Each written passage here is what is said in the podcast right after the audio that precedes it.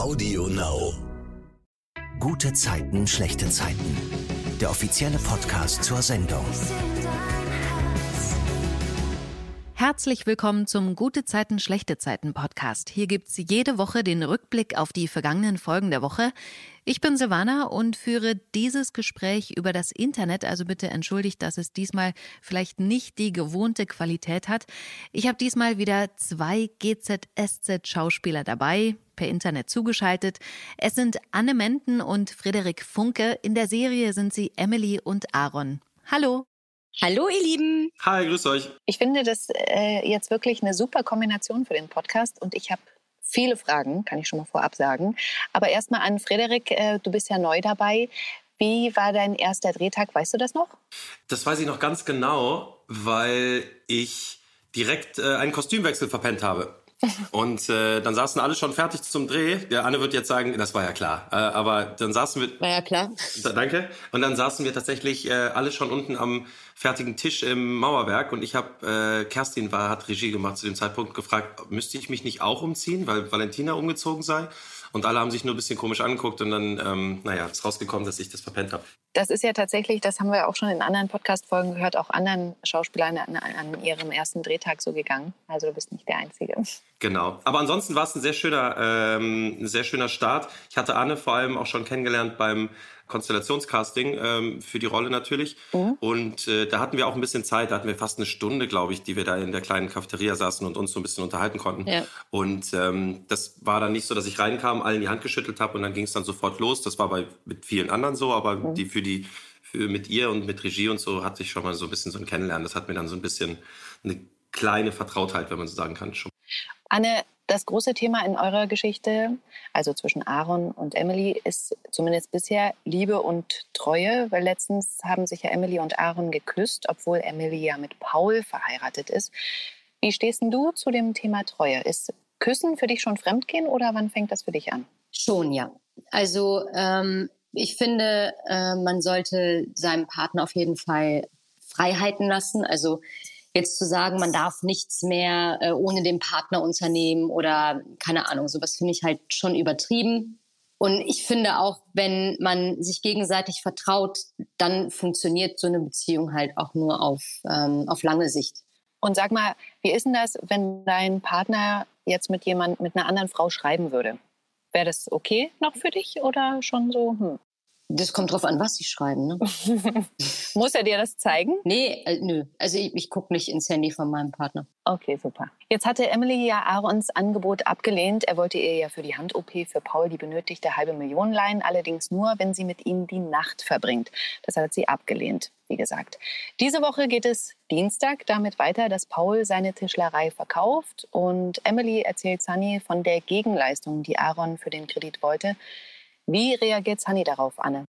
Also sie ist ja, äh, ich, ich finde ja diese Freundschaftskonstellation äh, von den beiden total toll. Und Sunny sagt natürlich auch ganz klar, ähm, tu das nicht, du wirst das bereuen, weil du halt Paul liebst und ähm, du etwas tun würdest, was du äh, ja gar nicht willst, eigentlich. Die Situation für Emily ist natürlich schwierig, weil sie halt einfach auch ähm, sieht, wie der Mensch, den sie ja so sehr liebt, einfach wirklich äh, ja zerfällt und ähm, überhaupt gar nicht mehr er selbst ist und sich immer mehr verliert und das bringt sie ja auch dann zu dem Punkt zu sagen, okay, ich muss irgendwas tun, auch wenn das absolut wider dem ist, was ich eigentlich möchte, aber ich muss das für meinen Partner tun, um meinen Partner oder um, um ihm zu helfen und um ihn wieder aus dieser Krise zu holen, weil es halt einfach äh, in dem Moment keine wirklich andere Lösung für dieses Problem gibt.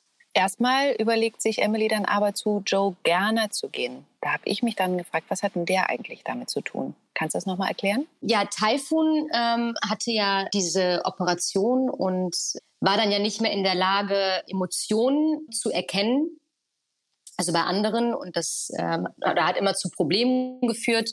Und er hat ja damals im Lotto gewonnen und ähm, hat dann für Kate einen Fonds angelegt und hat halt Geld auf Seite gelegt, wo sie aber erst drankommt, wenn sie volljährig ist und wo auch kein anderer drankommt. Und ähm, Emily wollte halt wissen, ob es halt Möglichkeiten gibt, beziehungsweise ob es halt ja Ausnahmeregelungen gibt für Notfälle, damit man halt diese Operation bezahlen kann. Das war aber dann auch leider nicht der Fall. Emily kann dann aber auch nur mit Nihat sprechen und der sagt ihr, dass es wirklich keine Chance gibt, dass sie an das Geld kommt. Als Nihat zu Hause in der Bachmann-WG seinen Schlüssel verliert, ergreift Emily ihre Chance und macht was? Emily wieder äh, absolut in ihrem Element. Mhm. Das sind ja auch so die Momente, wofür ich diese Rolle so liebe. Weil sie macht eigentlich das, wo ganz viele immer mal so drüber nachdenken. Ne? Na, ich könnte ja da jetzt mal einfach ein oder wie könnte ich denn so ein Problem lösen? Und Emily macht halt dann immer einfach und alle denken so, oh, wirklich. Sie äh, nimmt den Schlüssel und bricht quasi bei Gerner ein, um diesen ja, Vertrag zu finden, beziehungsweise diese Unterlagen. Ich glaube, in dem Moment äh, weiß sie selbst auch noch gar nicht, was sie dann damit wirklich machen soll, wenn sie die hat. Aber wahrscheinlich ist es eher so der Gedankengang, okay, dann ähm, schreibe ich da irgendwas anderes rein, damit ich an das Geld komme, um Paul zu helfen. Dann ist sie in der Wohnung und da kommt dann allerdings Alexander rein und Emily versteckt sich deswegen erstmal unter dem Schreibtisch ja. und versucht dann irgendwie aus der Wohnung abzuhauen. das habe ich gesagt. Oh Mann, ey, das, also, ich habe so gelacht, wie du dich da. Ja, äh, die sonst so taffe Emily hockt unter dem Tisch. Ich habe mir bei dem Dreh auch zweimal den Kopf gestoßen. Ach wirklich? Ja, weil, weil das halt, es war halt wirklich äh, äh relativ eng und in einer Einstellung ähm, hatten wir in so einem Winkel auch noch eine Kamera da stehen. Und ich musste halt so, damit es natürlich aussieht, sehr unnatürlich unter diesen Schreibtisch äh, springen und habe mir dabei äh, zweimal den Schädel gestoßen. Vielleicht erklärt das auch einiges. Ich weiß es nicht. Mal gucken. Nein. Dann steht plötzlich auch Nihat vor der Tür, weil der nämlich seinen Schlüssel suchen will. Alexander lässt ihn rein und ähm, Nihat sieht dann Emily unter dem Tisch. Das finde ich so lustig, wie er guckt. Fassungslos. Damit geht es dann aber erst in der Folge am Mittwoch weiter. Jetzt sprechen wir immer noch darüber, dass Erik und Merle zu Hause Eier auspusten als Osterschmuck. Das hat Erik nämlich noch nie gemacht und wird von ihr angeleitet. Natürlich zerplatzt ihm vor seinem Gesicht das Ei beim Ausblasen. Habt ihr sowas schon mal gemacht, Eier ausblasen? Ja, also ihr kennt das. Ja, ich habe das früher, äh, meine Mutter hat das immer gemacht. Die Eier sind so Palette geholt, angemalt, ausgeblasen, das ganze Ding. Das, äh, genau. Ich war als Kind nicht ganz so begeistert davon wie meine Mutter und meine Schwester, die das sehr gerne gemacht haben. Aber ich habe das immer mitgemacht, ja. Anne, hast du schon mal Eier ausgeblasen? Oh Gott, ja, früher. Also ganz, ganz äh, früher. Aber dadurch, dass ich ja jetzt auch schon seit längerem vegan lebe, sind auch diese Sachen äh, auf meiner To-Do-Liste gestrichen.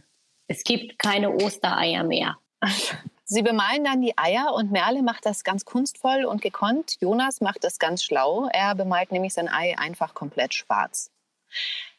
Dann ruft das Jugendamt bei Merle an, weil es ein neues WG-Zimmer für sie gefunden hat, in das sie auch sofort einziehen kann.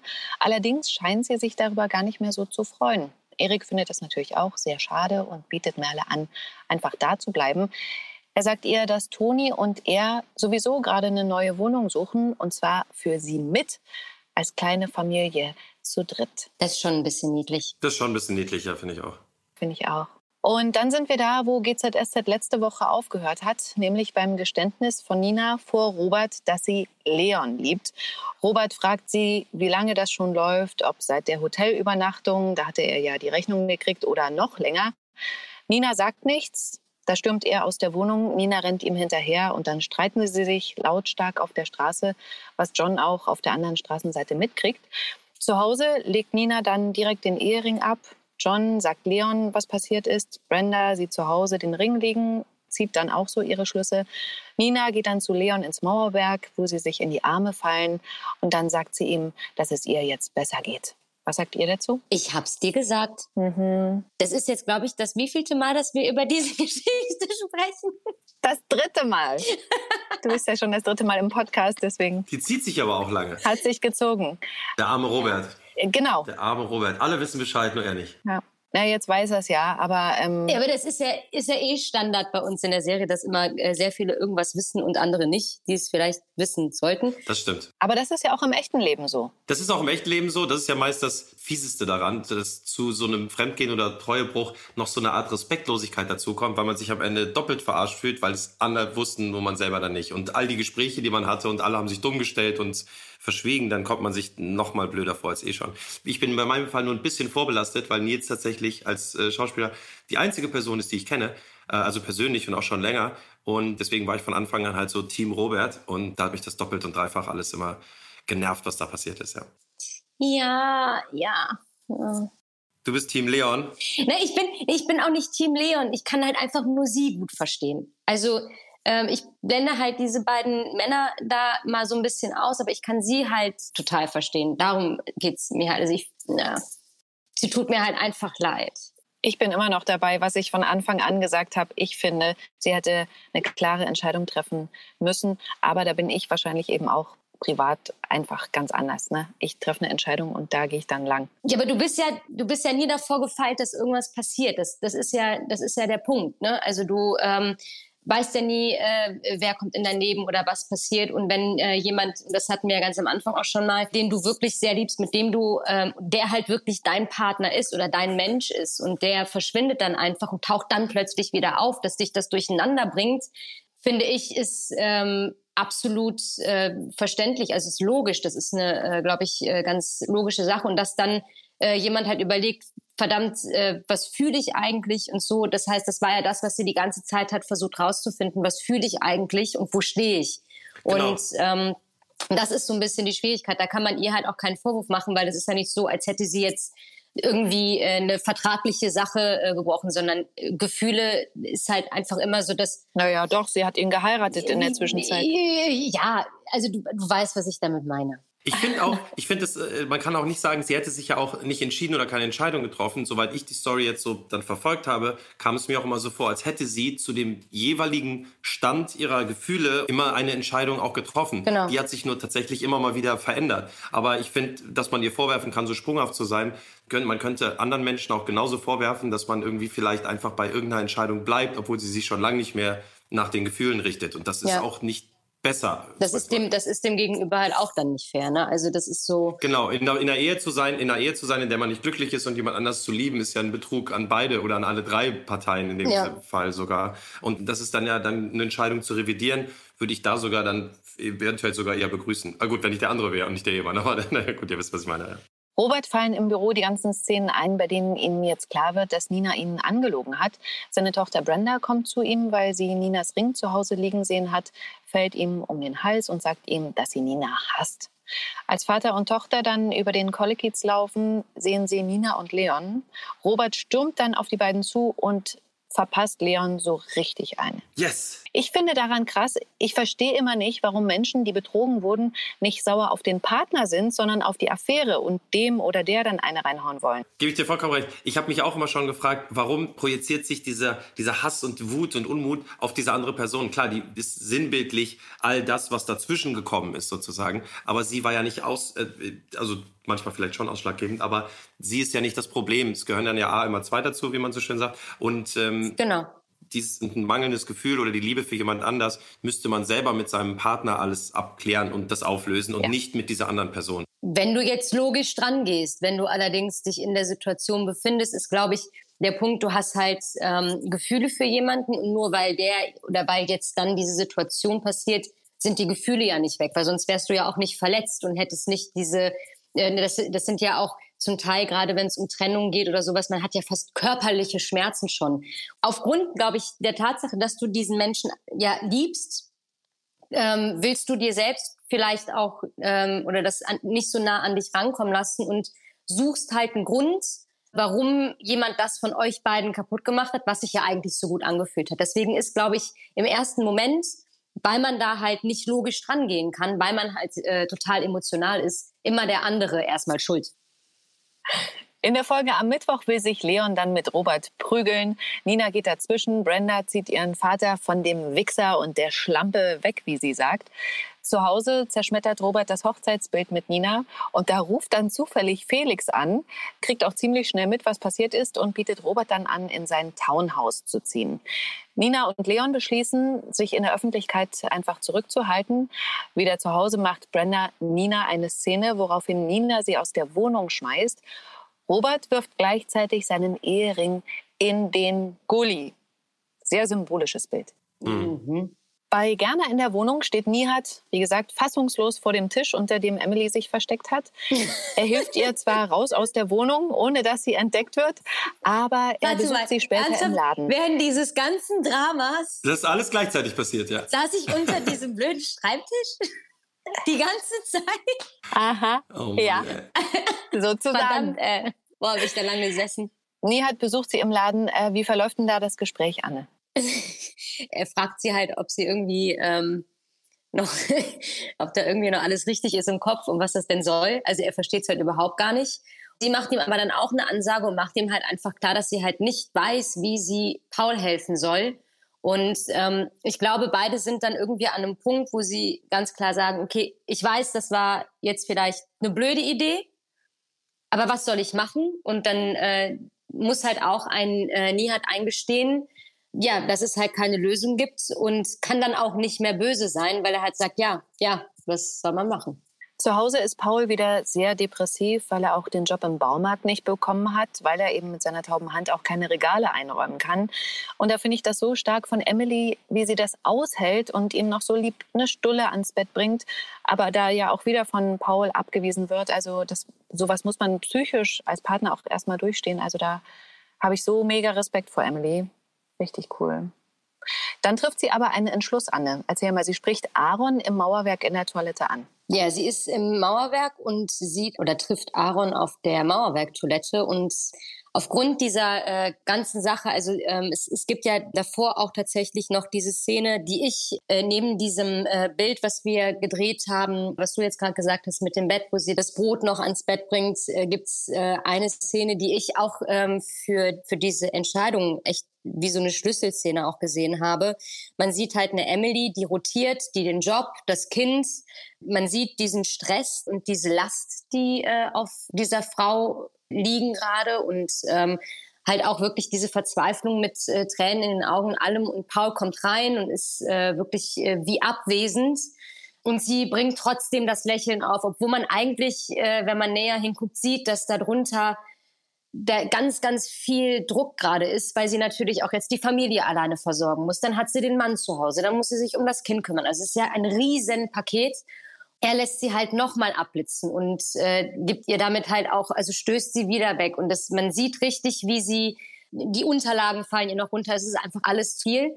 Und ich glaube, sie trifft halt dann die Entscheidung zu sagen, okay, ich, ich muss nicht nur meinen Mann retten, ich muss auch meine Familie retten und meine Ehe. Und das Einzige, um das, was wir haben und was wir uns aufgebaut haben, wieder retten zu können, muss Paul gesund werden, weil das so halt nicht weitergeht und trifft dann die Entscheidung und fragt äh, Aaron, ob das Angebot noch steht. Und das hätte ich wiederum nicht von Emily gedacht, dass sie das wirklich macht, sich so verkauft. Und ich bin da so hin und her gerissen, ob ich das von ihr wirklich stark finden soll, weil sie das nur macht, um Paul eben und ihrer Familie, wie du gerade gesagt hast, zu helfen, oder ob das eigentlich dann doch schwach ist. Also ähm, ich glaube, man kann es aus, aus verschiedenen Punkten sehen. Ich glaube aber, bevor man jetzt dann so eine Rolle ähm, verurteilt oder solche Entscheidungen. Ich glaube, solche Entscheidungen trifft man sehr oft, dass man etwas tut, was man vielleicht normalerweise nicht tun würde, um jemandem zu helfen. Und in dem Fall ist es ja nicht so, dass sie sagt, ich möchte mir dann Schuhe davon kaufen oder irgendwas, sondern es geht halt wirklich, wie weit würdest du für den Menschen gehen, den du liebst? Und ich glaube, das ist diese Thematik, die wir in diesem Moment im Raum haben. Und ähm, da geht es ja auch nicht darum, ähm, okay, ich muss jetzt jemanden fragen, ob er mir 10.000 Euro leiht, sondern es geht um eine halbe Million und das ist halt einfach eine utopische Summe. Und äh, wenn das die einzige Möglichkeit ist, diese Operation zu bezahlen und äh, Paul damit wieder zu sich selbst zu bringen und äh, wieder ins Leben zurückzuholen, weil dieser Mensch lebt zwar körperlich, aber der ist ja geistig überhaupt nicht mehr da. Und ähm, auch die Tochter leidet ja darunter, die kriegt das ja mittlerweile auch mit und wird von ihm ja auch ähm, angefahren, weil er halt auch gar nicht mehr so wirklich ähm, Herr seiner Emotionen ist. Ich glaube, da ist einfach so der Punkt erreicht, wo ähm, das halt für sie die oder das einzige Angebot ist, was sie annehmen kann. Es gibt ja für sie gerade gar keine andere Option. Also genau. was was soll sie denn sonst machen? Wen soll sie fragen? Ich glaube, jeder sollte sich die Frage dann stellen, wenn es um die Familie geht und um den Menschen, den man liebt, wie weit würde man dann gehen. Ich sehe das tatsächlich genau wie du bei aller, wie soll man es ausdrücken, äh, Widerwärtigkeit dieses ganzen Deals und Angebots und so weiter und so fort. In Anbetracht dieser Hoffnungslosigkeit habe ich das Gefühl, wenn man beide Seiten betrachtet, wäre ich auch eher Stand jetzt bei der Emily, die dann sagt, ich mache es, weil es gibt keine andere Möglichkeit, diesen Menschen zu retten. Ja. Dann sind wir bei Shirin in der Wohnung, im WG-Zimmer. Da bereitet sie sich zusammen mit ihrer Cousine Nasan auf einen Partyabend vor. Macht ihr sowas generell noch Party oder fühlt ihr euch schon zu alt dafür? Ach nee, zu alt fühle ich mich nicht. Ich mache das auch äh, manchmal noch, also gerade so zur Karnevalszeit. Ich wollte gerade sagen, wir sind doch beide, wir sind doch beide Culture, Culture Karnevalsjacke. Im Mauerwerk gefällt Shirin dann die Musik nicht, weil Jonas nur Techno spielt. Dann schafft sie es aber Merle zu überzeugen, dass sie wiederum Jonas dazu bringt, Black Music aufzulegen, wozu sie dann ausgiebig tanzen und sich sagen, wie sehr sie sich vermisst haben. Am nächsten Morgen hat Nasan eine Wohnungsbesichtigung und trifft vorher auf der Straße zufällig Shirin, der es nach dem Partyabend sehr schlecht geht. Und sie kotzt dann wirklich der potenziellen neuen Vermieterin von Nasan, die gerade zufällig dazugekommen ist, hm. auf die Füße. Hm. In der Folge am Donnerstag sagt die Frau direkt Nasan ab. Sie kriegt die Wohnung dann also nicht. Aber später entdeckt Shirin die Vermieterin nochmal auf der Straße und will sie überzeugen, dass Nasan wirklich die perfekte Mieterin wäre. Da muss ich dann aber Nasan übergeben. Also wird wieder nichts. Und dann liegen die beiden Cousinen zusammen im Bett und kurieren einen Virus aus. Also die Nasan ist ja ähm, Ärztin und hat dann diagnostiziert, dass sie offensichtlich beide einen Virus haben und dass das nicht vom Partyabend kommt. Und dann kommt so eine Szene, wo man merkt, so okay, das könnte jetzt was Wichtiges sein für die kommende Geschichte. Denn bei Nasan klingelt nämlich das Handy. Shirin sieht, dass deren Schwester dran ist, aber Nasan will nicht rangehen, was Shirin sehr wundert. Wie ist denn das bei euch? Nehmt ihr euer Handy mit ins Bett? Das ist mein Wecker. Ah. Ich habe mein Handy tatsächlich auch immer äh, mit dem Bett. Ich versuche, sobald ich mich ins Bett begebe, das dann relativ schnell in den Flugmodus zu schalten und da nicht noch ständig dran zu hängen. Auch weil man ja irgendwie das ähm, äh, gar nicht vom Einschlafen alles noch so machen soll und ins Display schauen und so weiter. Aber ich habe es schon immer mit dabei, weil es auch der Wecker ist. Ja, aber dann im Flugmodus. Also ich habe es bei mir, aber für die Schlafenszeit äh, habe ich es immer aus. Ist ja wirklich besser für die Gesundheit. Genau. Dann kommen wir zu eurer Geschichte und Aarons Antwort auf Emilys Frage, ob sein Angebot noch steht. Was sagt Aaron dazu, Frederik? Aaron ist überrascht, dass sie äh, das Angebot doch auf einmal annehmen möchte und sieht sich zum ersten Mal seit langer Zeit in einer äh, vorteilhaften Position, dass er das jetzt äh, genießen, ausspielen kann und das noch ein bisschen hinauszögert, weil er zum ersten Mal diese Macht über sie äh, quasi hat und sie da ein bisschen zappeln lässt. Ja. Und dann sagt er aber, Genau, er sagt, sie soll um 19 Uhr bitte da sein und äh, direkt auch noch an diesem Abend, weil er dann ja Berlin verlassen würde und dass es dann diesem Abend dann passieren wird und sie auch äh, bis zum Frühstück bleibt, dass sie dann aber zu dem sie nicht einwilligt. Ja, und äh, was macht Emily dann zu Hause, Anne? Ich finde, das ist so ein bisschen wie äh, die Kuh zur Schlachtbank führen. Ja. Das war ein guter Vergleich. Ganz, ganz ja. Sie ist dann zu Hause und ähm, man merkt so ein bisschen, dass sie sie ist halt sehr in sich gekehrt und ähm, Paul kommt dann halt rein und sieht sie halt, wie sie halt sich zwei Kleider vorhält, weil ähm, sie weiß natürlich auch, dass dieser Deal beinhaltet, dass sie sich halt schick machen soll. Und er ähm, sagt dann, dass das schwarze Kleid ihm am besten gefällt und dann äh, legt sie genau dieses Kleid auf Seite und sagt, gut, dann ziehe ich das an, wenn wir beide mal wieder ausgehen und das andere, weil sie... Boah, das fand ich so toll. Das ist eine schöne Szene, ja. Ja, mhm. auch so als Punkt, wenn dir das gefällt, dann möchte ich das nicht da anziehen und nimmt das andere und dann äh, packt sie das halt alles in eine Tasche und äh, packt auch eine Tasche und äh, Philipp fängt sie ja auch noch ab. Merkt, also er ist halt der Zwilling, ne? Also er merkt halt irgendwie, irgendwas ist komisch und ähm, sie sagt ihm halt, nee, nee, ähm, Sunny und sie würden sich zusammen fertig machen für ein Event, ähm, wo sie hingehen und sie würden sich halt im Laden äh, dann zusammen fertig machen. Und er fragt halt dann so ein bisschen, ähm, ja, ich glaube, äh, ironisch nach einer, äh, was hast du vor? Ist da äh, ein Strumpfband und eine Knarre in der Tasche und willst du eine Bank überfallen oder was? Weil Emily halt auch nochmal fragt, wenn wir das Geld bekommen, würde diese Ärztin Paul dann wirklich operieren? Das heißt, sie, sie will wirklich wissen, wenn ich das jetzt tue, bringt das dann auch den Effekt oder würde ich das umsonst machen? Weil ich glaube, was sie jetzt gerade versucht, ist einen Grund zu finden, nicht zu gehen. Ja, weil sie auch zu Paul sagt, also wenn du willst und es dir gerade nicht gut geht, dann kann ich auch bleiben. Und jeder sagt, nee, nee, mach und so. Und sie geht halt dann in den Laden und macht sich dann fertig, schminkt sich. Und ich finde, das ist eine, eine ganz, ganz ähm, tiefe äh, Szene. Also ich mag diese Szene sehr, auch wie sie geschnitten ist, dieses Fertigmachen, diese Details. Und man sieht halt einfach, wie schwer es ihr fällt. Genau, da will ich gleich auch nochmal drauf zurückkommen, weil im, im Laden zieht sie ja da so Strümpfe auch an und man sieht das ganz nah. Da dachte ich übrigens tatsächlich an unseren ersten gemeinsamen Podcast, Anne, im Januar, wo du erzählt hast, dass dir Geld für deine getragenen Strümpfe geboten werden. Aha. Was mir dann aber aufgefallen ist, unter den Strümpfen Du hast eine Tätowierung am Fuß. Ja, ganz viele. Ah. Also ich habe ja mehrere Tattoos. Mhm. Wie viele? Warte, ich zähle kurz. Warte, eins, zwei, drei, vier, fünf, sechs, sieben, acht, neun, zehn, elf. Elf. Wie sehen denn deine Füße aus? Ja, nicht an den Füßen. Insgesamt habe ich elf. An den Füßen habe ich Ach so. am rechten Fuß zwei Tätowierungen und am linken Fuß eine. Und was tat am meisten weh? Zwischen den Schulterblättern. Auf der Wirbelsäule. Der weiße Hai. Der war übel. Wirklich? Du hast den weißen Hai? Ja, also ich habe eine Karikatur, also Karikatur ist es, glaube ich, gar nicht so eine äh, Skizzenzeichnung von dem größten je gesichteten weißen Hai der Welt, der äh, Big Blue. Und da ist es ja mein größter Wunsch, einmal frei mit ihr zu tauchen, um zu zeigen, dass diese Tiere keine Monster sind. Boah, das finde ich schön. Diese Zeichnung ist in so einem Dreieck drin, was das Gleichgewicht in unserem Ökosystem symbolisieren soll. Frederik, hast du Tätowierung? Äh, nein, keins. Okay. Als Emily fertig ist mit Schminken und Umziehen, sagt sie zu sich selbst im Spiegel, was, Anne? Darf ich vorstellen, die teuerste Nutte der Stadt. Da musste ich auch schmunzeln, als ich das gesehen habe. Wie war das, das zu sprechen? Also macht das was? Ja, also ich fand diesen Satz unfassbar bedrückend. Mhm. Weil das ist halt kein, man sagt ironisch irgendwas oder sowas, sondern es ist halt wirklich, mir hat es sehr wehgetan, das zu sagen in der Rolle der Emily. Mhm. Und bevor sie dann losgeht zu Aaron, kommt auch tatsächlich Paul noch mal in den Laden, sagt Ja. ihr, wie schön sie ist und dass er sich bessern wird. Und Emily sagt ihm, dass sie ihn liebt, bevor er dann wieder geht. Ja. Und dann sieht man noch am Ende der Folge, wie schließlich Emily im Hotel an Aarons Zimmer klopft. Ja.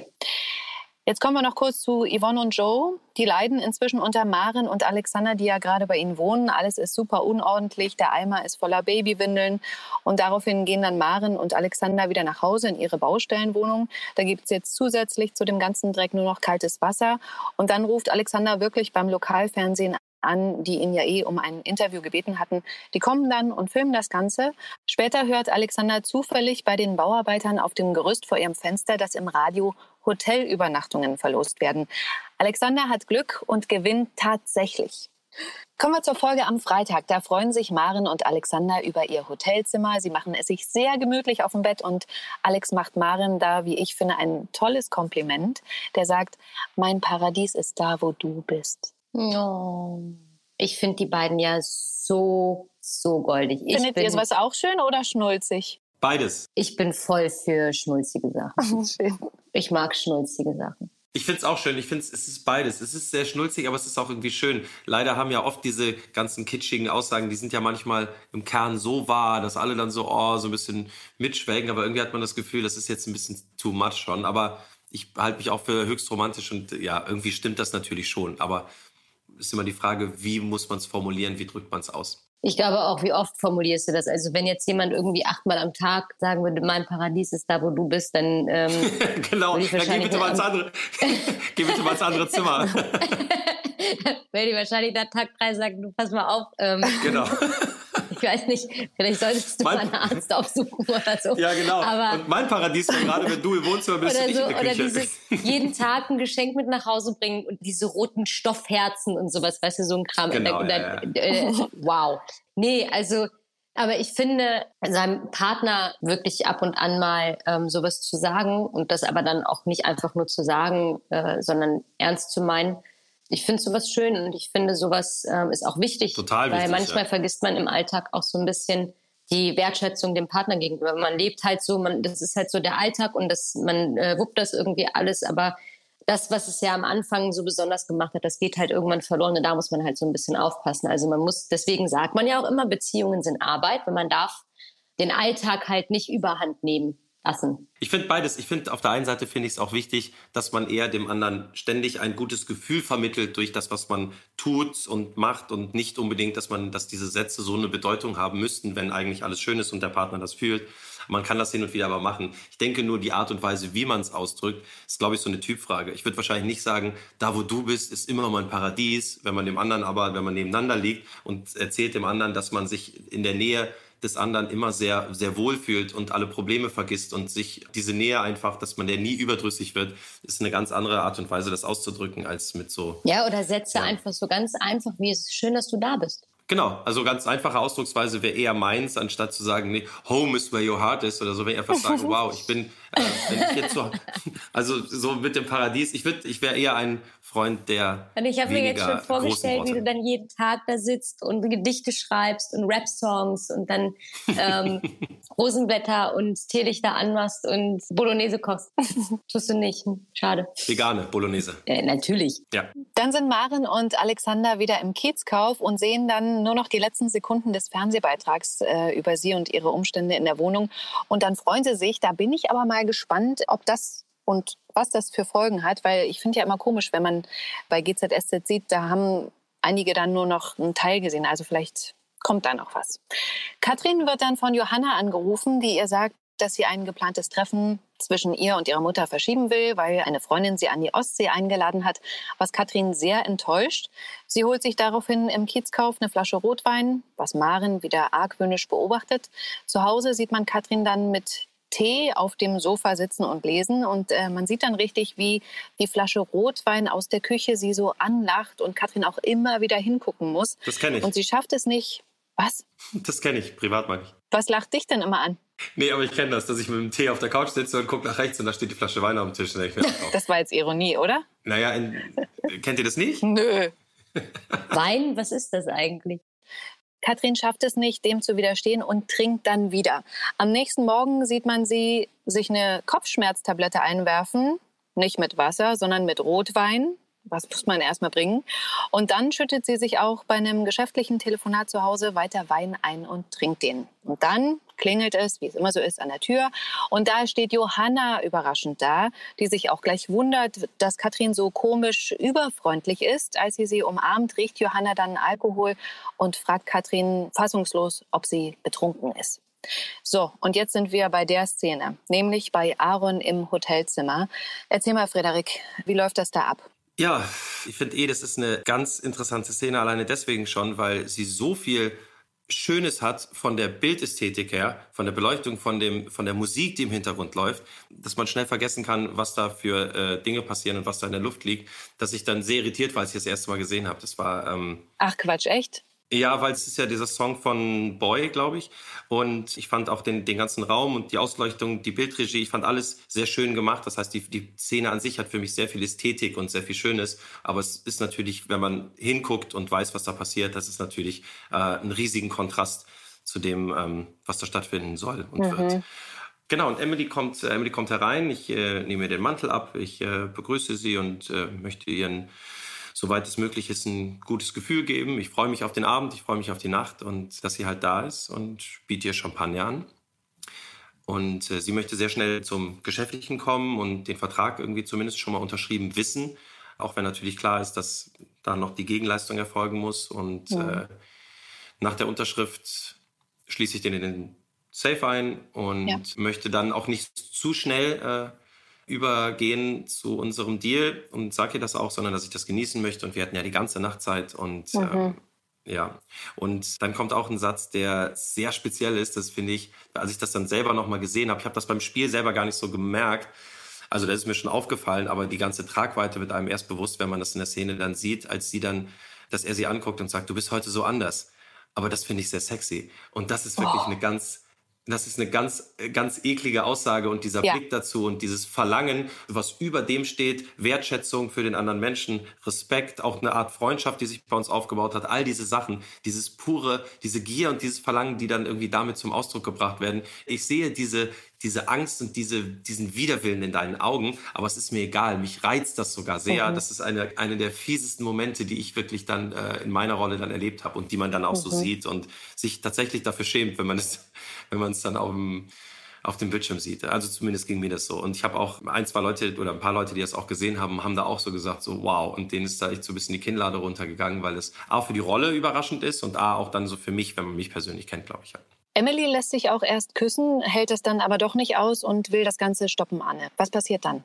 Ja, also Emily kann das halt einfach nicht. Also sie, äh, ich glaube, bei all diesem Willen und auch der Not, ihrem Mann und halt dem Menschen, den sie liebt, äh, zu helfen und auch die Familie zu retten, was ja auch der Grund ist, warum sie halt äh, hingegangen ist und gesagt hat, kann ich, oder steht dieses Angebot noch?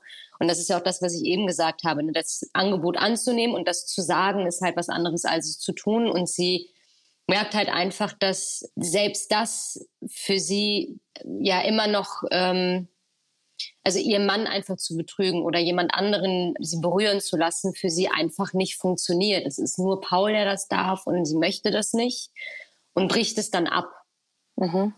Und äh, sagt ihm halt, du pass auf, ich, es, ich kann es nicht. Ich kann es einfach nicht. Ja, aber er lässt das nicht zu. Nee. Erzähl mal. Sie will halt dann auch gehen und ähm, da schlägt halt tatsächlich auch diese Stimmung dann sehr schnell um und er versperrt ihr so ein bisschen, er stellt sich so ein bisschen in den Weg und sie hat halt irgendwie äh, ihre Schuhe und äh, ihr Mantel in der Hand und ähm, schubst ihn dann irgendwie und kommt halt raus und rennt aus diesem Zimmer raus. Und er rennt ihr halt dann auch hinterher, greift sie dann und ähm, versucht sich halt dann wirklich ähm, mit Gewalt das zu nehmen, wo er wahrscheinlich der Meinung ist, dass, dass ihm das zusteht dieser ganze Dreh und das, was da passiert ist. Also ich muss äh, da, glaube ich, einfach auch noch einmal äh, kurz sagen, dass das Team und alle so unfassbar toll mitgearbeitet haben. Also es war eine absolute Konzentration und Ruhe in dem Raum. Für mich war es natürlich auch so, dass ich ähm, auch in den Szenen davor mit dem Reinkommen und sowas schon sehr, sehr viel Anspannung aufbauen musste und diese Emotionen halt irgendwie zu erarbeiten und sich da in diese Emotionen reinzudenken und zu spielen. Man fühlt sich dann in diesem Moment ja auch so, ist halt sehr, sehr schwierig und das dann auch zu halten, mhm. weil man mhm. ja immer noch mal aus anderen Perspektiven drehen muss und, und, und. Mhm. Das ist halt einfach wirklich super anstrengend und emotional sehr, sehr auslaugend. Und bei dieser Möglichkeit nochmal Danke an das äh, ganze Team, weil das war echt grandios und ohne wenn, also wenn das nicht da gewesen wäre, hätten wir wahrscheinlich auch gar nicht in dieser, in diesem Umfang und in dieser Feinheit diese Bilder erarbeiten können. Und ich glaube, dass für solche Szenen und solche Geschichten genau das wichtig ist, weil wir ein Thema ansprechen, das viele Menschen da draußen betrifft und was ganz, ganz schrecklich ist und ähm, viele Menschen kaputt macht und ähm, einfach halt Unrecht ist. Und deswegen ähm, hat das was mit Respekt zu tun, dass man dann auch mit ganz viel Feingefühl da dran geht, um so eine Thematik anzusprechen. Emily kann ja am Ende zum Glück flüchten, indem sie äh, Aaron da zwischen die Beine tritt und er dann da äh, liegen bleibt. Ich mhm. finde auch die Szene so, so krass und das hat mich alles so schockiert, diese plötzliche Wendung auch. Für mich ist es vor allen Dingen krass, dich jetzt, Frederik, als Schauspieler in dem Moment zu sehen und nicht als Aaron, den ich jetzt natürlich äh, wirklich absolut ekelhaft finde und richtig hasse. Wie ist sowas für dich? Also wenn ich jetzt so auf dich reagiere? Also, wenn du so reagierst, äh, ich, verstehe das. Mir geht es ja ganz genauso. Als ich dann ähm, am Anfang, als ich erfahren habe, wohin diese Rolle sich entwickelt und was da so passiert, da war vertraglich schon alles fest und da kamen dann noch so ein paar Details dann irgendwie raus, auch nicht in den, in den Feinheiten der Drehbuchdialoge, aber ich wusste zumindest, was passiert und habe mich da selber sehr erschrocken und ähm, habe mich dann die ganze Zeit über, es ist wie so ein Damoklesschwert, was über einem hängt, wusste ich, was halt irgendwie passieren wird und die ganzen neckischen Spielereien, die wir hatten, weil wir uns am Set so gut verstanden haben, wir haben so wahnsinnig viel gelacht zwischendurch. Es ist ja fast wie so eine kleine wenn man mal außen vor lässt, dass sie verheiratet ist, so eine ganz kleine süße Liebesgeschichte oder Flirterei, die sich da so ein bisschen entwickelt, so eine schöne Story. Aber man wusste immer, wohin die Reise geht. Und das war halt immer so, so ambivalent für mich, weil ich halt äh, als Schauspieler Lust habe, natürlich grundsätzlich Dinge zu spielen, die mir nicht, also die nicht meinem Naturell entsprechen, die nicht mhm. meinem Charakter ähnlich sind. Aber auf der anderen Seite hat man irgendwie das Gefühl, uff, kann ich das machen? Wofür, wofür stehe ich dann jetzt? Wofür ist, was zeigt mein Gesicht, meine Person dann, die die Leute wahrnehmen halt? Und das wird dann der Eindruck sein, der dann am Ende bleibt und möchte man das und so. Aber da muss man, glaube ich, dann differenzieren zwischen der Rolle, die man dann halt spielt und, ähm, und einem selber halt. Und wie Anne schon gesagt hat, das war so wunderbar, wie das ganze Team das auch aufgenommen hat und das ganze Team das vorbereitet hat, dass wir uns in kleinen Gruppen zusammengesetzt haben und dass da nicht viel dem Zufall überlassen war und wir das dann von dem ganzen Orchestrieren und so weiter, wir das äh, Choreografieren im Hotel dann erarbeitet haben. Das hat uns dann halt im Team auch vor Ort schon das Gefühl gegeben, wir machen das jetzt hier und wir wollen das wirklich spitzenmäßig äh, produzieren und wollen das wirklich mit gutem Emotionen und gutem Gefühl sozusagen dann irgendwie machen.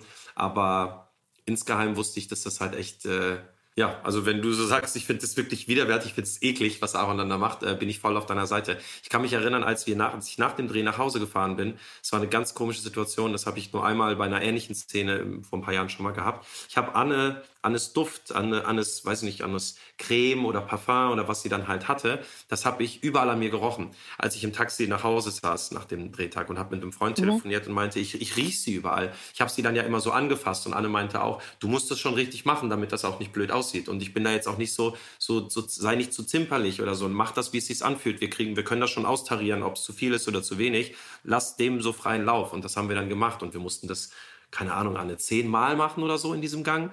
Ja, ich glaube irgendwie um, um, die zehnmal. Wegen, den wegen den verspiegelten ähm, Wänden war das so schwierig. Da war mal irgendwas im Bild, da mussten die da raus, da war die Kamera zu sehen. Ich, ich quetsch einfach mal rein zum Thema nicht, nicht so zimperlich sein, weil er musste mich ja ähm, zurückziehen und musste mich ja festhalten.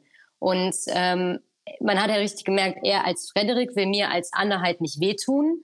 Mhm. Aber ein Aaron will ja eine Emily jetzt festhalten und äh, dann drückt er, er schubst sie ja so gegen diese Wand. Und ähm, dann habe ich gesagt, du musst mich halt schon festhalten und wirklich dagegen schubsen, weil sonst sieht's halt nicht, ähm, also das sieht mhm. man halt, wenn man es nicht richtig macht. Und ähm, die fliegen, ja, die fliegen ja richtig die Schuhe weg und der Mantel, man ja, sieht ja richtig, der, wie das so, die ja richtig so. Pff, und ja. dadurch, dass wir das dann aber halt irgendwie zehnmal oder so gedreht haben, hatte ich dann wirklich am nächsten Tag an den Oberarmen, wo er mich halt festgehalten hat, äh, blaue Flecken. Ja, Wahnsinn. Ach krass. Ja, oh Gott. Also das, was man dann später noch sieht, da kommen wir jetzt auch gleich drauf. Äh, das war dann vielleicht echt? Die Blutergüsse, die dann im Krankenhaus fotografiert werden? Also es hätten tatsächlich äh, Blutergüsse geschminkt werden sollen. Also das sollte ja auch da sein. Mhm. Und da wurde halt dann vorher auch gesagt, pass auf, ähm, wir brauchen einen am Oberarm. Das heißt, das ist ja das, was auch dann mit diesem Choreografieren gemeint ist. Das heißt, man muss natürlich gucken, okay, was brauchen wir dann auch? Also äh, welche Bewegung müssen wir auf jeden Fall mit einbauen? Und ähm, ein paar davon haben wir halt dann einfach original abfotografiert und haben sie ja, dann äh, nach Bedarf, äh, je nachdem, wann wir halt gedreht haben, ähm, weil mhm. wir ja auch nicht chronologisch drehen, einfach äh, so nachgeschminkt, ja. Ich liebe das auch an dieser Serie, dass wir halt nicht die äh, Angst haben oder die Berührungsängste haben, solche Themen anzusprechen. Wir sprechen ja sehr oft äh, so ähm, sehr ernste Themen oder ähm, ja aufwühlende Themen an, von Drogen bis halt jetzt hin zu diesen Sachen, Betrug und was da irgendwie alles noch äh, hintersteckt. Und ähm, ich finde das ehrlich gesagt toll, weil wir halt damit eine Möglichkeit haben, Menschen vielleicht auf der Ebene der Unterhaltung für solche Themen wieder etwas zu öffnen und zu sensibilisieren. Die eigentliche Frage war ja, ob ich mich dann, wenn du sagst, ich finde den Aaron so eklig, äh, wie das dann für mich wirkt. Und genau was Anne gerade gesagt hat, am Ende ist es ja so, dass ich das Gefühl habe, dann haben wir ja alles richtig gemacht. Ja. Wenn wir es mit unserer Inszenierung und unserem Spiel und allem äh, geschafft haben, eine so dunkle und äh, niederträchtige und respektlose Seite eines Menschen zu zeigen, die nicht ein Prozent Berechtigung irgendwo im Alltag haben sollte, diese Übergriffigkeit, die Respektlosigkeit einem Körper, einem anderen Menschen gegenüber, irgendwie zu zeigen und dass es dafür sorgt, dass alle wirklich so, ein, so einen Hass gegen diese Person schüren, dann haben wir genau das erreicht, was man erreichen wollte, dass ja. selbst der Letzte versteht, dass es selbst, in, selbst nur bei einem Versuch, selbst nur bei der Absicht, selbst nur bei den Gedanken, die man daran hätte, ist es schon in der Form zu null, zu null Prozent akzeptabel und das muss einfach dann wirklich jeder begreifen. Ja. Ich schließe jetzt einmal diese Szene ab. Emily ist ja dann zu Hause, will sich waschen. Ihr Zwillingsbruder Philipp sieht sie dann da, wie sie äh, schluchzt und zittert. Und er überredet sie dann eben ins Krankenhaus zu gehen äh, und das zu dokumentieren. Da werden eben, wie gesagt, die Blutergüsse behandelt und fotografiert. Und dann ist Ende und ich saß dann ganz betroffen alleine vom Fernseher. Hm. Und das war es jetzt mit GZSZ für diese Woche. Am Montag geht es weiter bei RTL um 19.40 Uhr. Und bei TV Now gibt es die nächsten Folgen schon sieben Tage vorab zu sehen. Vielen Dank, ihr beiden, dass ihr hier im Podcast wart. Sehr gerne. Danke auch. Nächste Woche Freitag gibt es die nächste Folge. Bis dahin. Tschüss. Tschüss. Tschö. Gute Zeiten, schlechte Zeiten. Der offizielle Podcast zur Sendung. Sie hörten einen RTL-Podcast.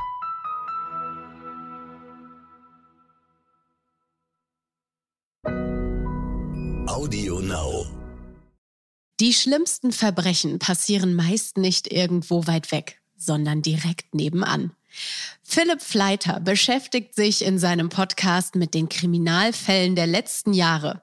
Er spricht mit Gästen und geht verschiedenen Theorien nach. In Verbrechen von nebenan, True Crime aus der Nachbarschaft, bei Audio Now.